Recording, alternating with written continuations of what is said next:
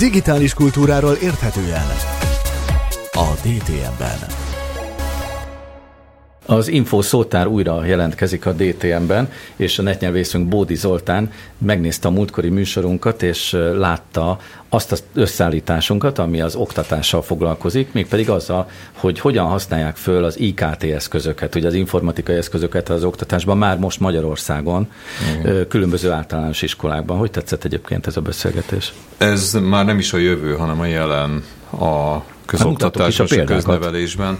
És az az igazság, hogy én rettenetesen, de nagyon-nagyon-nagyon várom már azt az igazi áttörést, hogy ne csak egy-két iskolában, ne csak egy-két elhivatott tanári közösség eh, fejleszen infokommunikációs technológiai, tehát IKT eszközöket eh, az iskolai oktatási nevelési gyakorlatra, hanem általában a pedagógia is digitálissá váljon, tehát eh, általánosan elterjedjen terjedjen ugye a számítógéppel segített oktatás, computer assisted teaching, ez ilyen van már. Ezért is volt érdekes, hogy Fülöp Hajnalka itt volt a stúdióban, Igen. és ő úgy mutatkozott be, ugye régen, régóta ismerjük őt újságíróként, de jelen pillanatban már digitális pedagógia szakértőként vagy szakújságíróként dolgozik, és nekem feltűnt ez a kifejezés, hogy a digitális pedagógia. Olyan sokat nem találkoztunk még vele, mi legalábbis, de lehet, hogy te a szakterületeden már sokszor.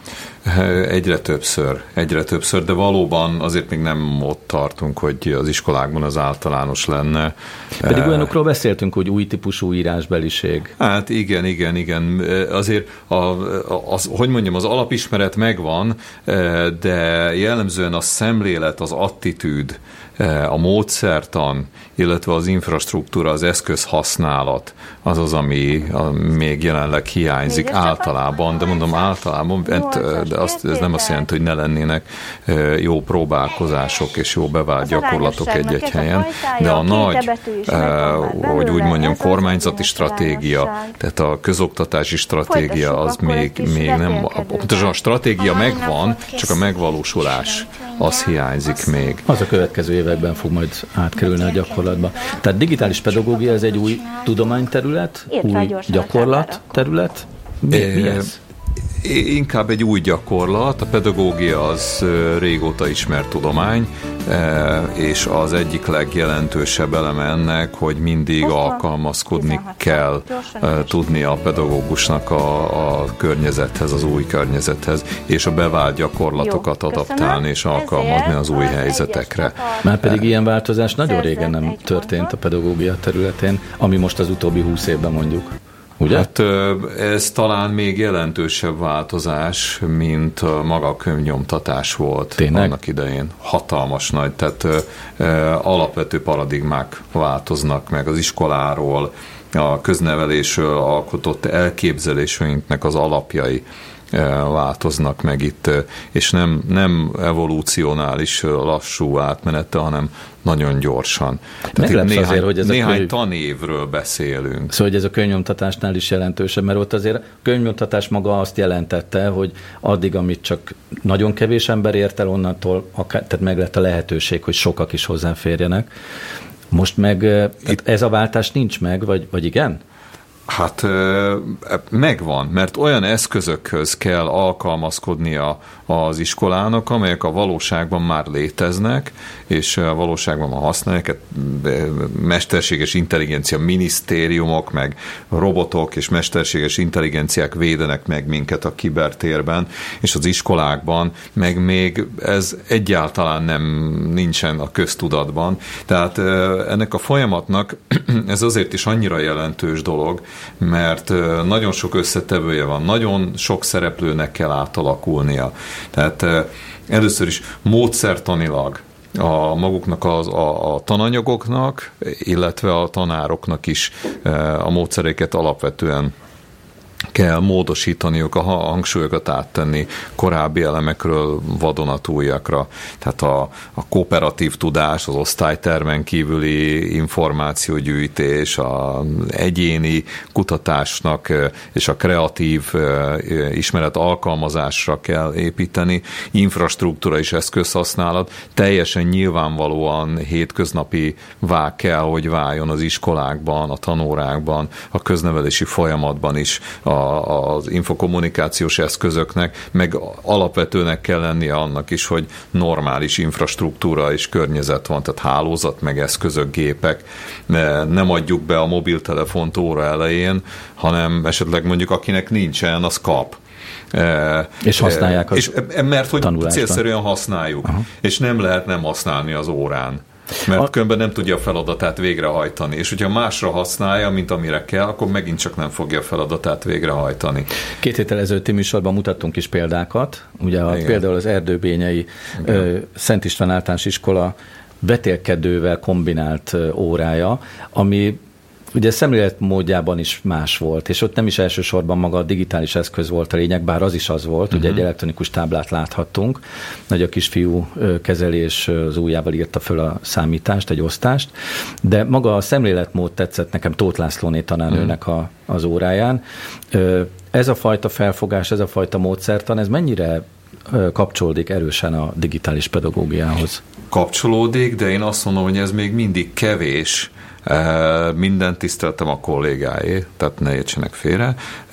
Még mindig kevés, mert az, hogy most nem fehér krétával zöld színű táblára rajzoljuk föl azt, amit föl kell, hanem az ujjunkkal húzunk valamit a Én a vetélkedőt Az játékos még nem olyan nagy típusú. De az viszont már, hogy, hogy a tanulás az átalakul egyfajta a kooperatív tevékenységét, tehát a, úgy értem, hogy a diákok egymás között. Uh-huh kénytelenek együttműködni, és a, a tudás megszerzéséhez és alkalmazáshoz természetes módon kell, hogy használják az infokommunikációs eszközöket. Mint hogy egyébként az iskolába kikerülve rögtön e, ezzel találják majd magukat szembe, hogy infokommunikációs eszközöket kell használni. Egyébként meg, ha hazamennek, akkor is használják ezeket az eszközöket valamire. Miért az iskola maradjon ki? És ebből a szempontból pedig az attitűd, a digitális pedagógiában még az attitűd egy rettentő fontos dolog. A, az összes szereplőnek, tehát a szülőknek, a családi háttérnek, a gyerekeknek is természetesen e, a tanulóknak, illetve a tanároknak, oktatóknak is a, a, az a fajta viselkedése, felfogása, viszonya az infokommunikációhoz, hogy ez nem valami új dolog, amit megint meg kell kell tanulni, hanem természetesen használni azt, ami a környezetünkben van, amúgy is. Akkor tehát most bekerül az infoszótárba a digitális pedagógia kifejezés, Bebe. és az angol megfelelője, az, az hogy is? Leginkább szól? én azzal találkoztam, hogy a szokásos, tudjuk, a szokásos CA kezdetű, tehát Computer Assisted, és ezután mindent hozzá lehet tenni, a design, meg tervezés, meg minden ilyesmi, de természetesen a teaching is, Computer Assisted Teaching, tehát a számítógépben segített oktatás oktatás. Artur? Én csak egy gondolatom van, amit ilyen témáknál mindig nagyon szeretek elmondani, hogy én esküszöm, annak ellenére, hogy imádom a történelmet, és nagyon sokat tanultam, és nagyon kifejezetten kedveltem, de esküszöm, hogy pár órányi játékkal, mondjuk az Assassin's Creed nevezetű játékban, ami teljesen uh-huh. élethű történelmi környezetbe rakja a szereplőt. Esküszöm, hogy többet tanulnak, tanulnának a gyerekek tőle. Persze, abban a játékban sok erőszak van, meg ilyesmi, nyilván ezt rendbe kell tenni, hogy ne, ne azzal foglalkozzon az ember, hogy kit kell legyilkolásni, bár lehet, hogy ettől, pont ettől lesz érdekes, de most hát így történt akkor. Mindegy, lényegtelen. A lényeg az, hogy gyakorlatilag emlékszem, hogy például az egyik epizód az Isztambulban játszódik, és pár pár héttel rá, amikor játszottam a játékkal, elmehettem Isztambulba egy rendezvényre, egy másik kollégával, aki szintén játszott a játékban, és arról beszélgettünk, hogy de figyelj, ez 300 évvel ezelőtt nem itt volt, hanem egy méterrel arrébb. És, Na, kom- van szó. Pont, és, és gyakorlatilag úgy tanultuk meg játékosan az egész sztorit, hogy mi hol van Isztambulban, hogy mi mikor épült, hogy az bele volt építve a játékba, és emlékeztünk rá. Sokkal hatékonyabb volt, mint az, hogyha elém tesznek egy ilyen könyvet, és azt mondják, hogy holnap kikérdezem, hogy hányadik oldalon van a. A két héttel ezelőtti műsorban egyébként itt ült Herpai Gergő számítógépes játékokkal foglalkozó szakújságíró, ugye Fülöp Hajni mellett, uh-huh. és arról beszélgettünk, hogy majd egy műsorban hoz majd olyan példákat, amiket most te is mondasz, és azóta át is küldött nekem egy linket, 2005-ben készült 1848-ról egy körökre osztott stratégiai játék, és sajnos nem találtam ma már meg ennek a nyomát a neten, lehet, hogy csak kevés ideig keresgéltem, de egy, ezen nem mondom, hogy keresgéljük majd az ilyen jó példákat, hogy játékkal hogyan lehet például a történelmi oktatást segíteni. Bizony. Zoli? Bizony. Kicsit hát, szkeptikusan néztél, vagy? Nem, nem, nem, abszolút, tehát, nem, nem, nem, nagyon tetszik a dolog, nagyon tetszik a kezdeményezés. Nekem az, az jutott eszembe, hogy azon is hamar át fogunk ám lendülni az iskolákban, hogy most hozzuk be a számítógépet, mert azzal könnyebben tanulnak, hogy gyerekek érdekli őket, tehát nem, hát hogyha hétköznapi eszköz lesz, akkor nem. A, azok a kreatív megoldások, azok fognak, e, fogják behúzni a gyerekeket a tanulási, az ismeretszerzési, és leginkább a kreatív ismeret alkalmazási folyamatban, amit mondtál, hogy ott van egy játékkörnyezet. Egyébként meg összetett ez az egész dolog, mert nem csak a pedagógus dolga, hanem legalább kétféle technikai kiszolgáló háttérszemélyzet kell neki ahhoz, hogy ez működjön. Egyrészt kell az asszisztens, amelyik pontosan azt fogja megoldani, amit mondtál, hogy vegyük ki ebből a játékból azokat az elemeket, amik nem az órára való, viszont tartsuk meg azt, ami kell, e, és kell a, a primér technikai háttér szolgáltató személyzet. E, nem rendszergazdának hívom, hanem ennél tehát lényegesen szofisztikáltabb dolgokra van szó. Zelinda, itt vagy még a vonalban? Nem akartam senkit félbeszakítani, de a témával kapcsolatban nekem két gondolatom fogalmazódott meg. Az egyik igazából egy nagyon hasonló emlék az említetthez, hogy még valamikor középiskola elején a földrajz tanárnőm mesélte, hogy nem tudja a gyermekeit sehogy sem letiltani a számítógépes játékokról, egy idő után viszont időt szánt arra ő, hogy leült és nézte, hogy mit csinálnak a gyerekek. Tehát két fiúról volt szó, általános iskolás és óvodás talán, és azt figyelte, hogy mit beszélnek egymás között a játék kapcsán, amúgy a World of Tanksről van szó, hogyha ezt valaki ismeri. Uh-huh, hallottuk és a nevét. Azt, hogy? Hallottuk a nevét ennek a játéknak. Igen. Biztos vagyok benne, mert amúgy nagyon-nagyon sokan játszák az egyik, hát azt hiszem, hogy az egyik legjelentősebb játék még ma is, sok ismerősöm is játsza, és azt vette észre a gyerekeim, hogy nagyon sokat gondolkodnak rajta, stratégiákat találnak ki.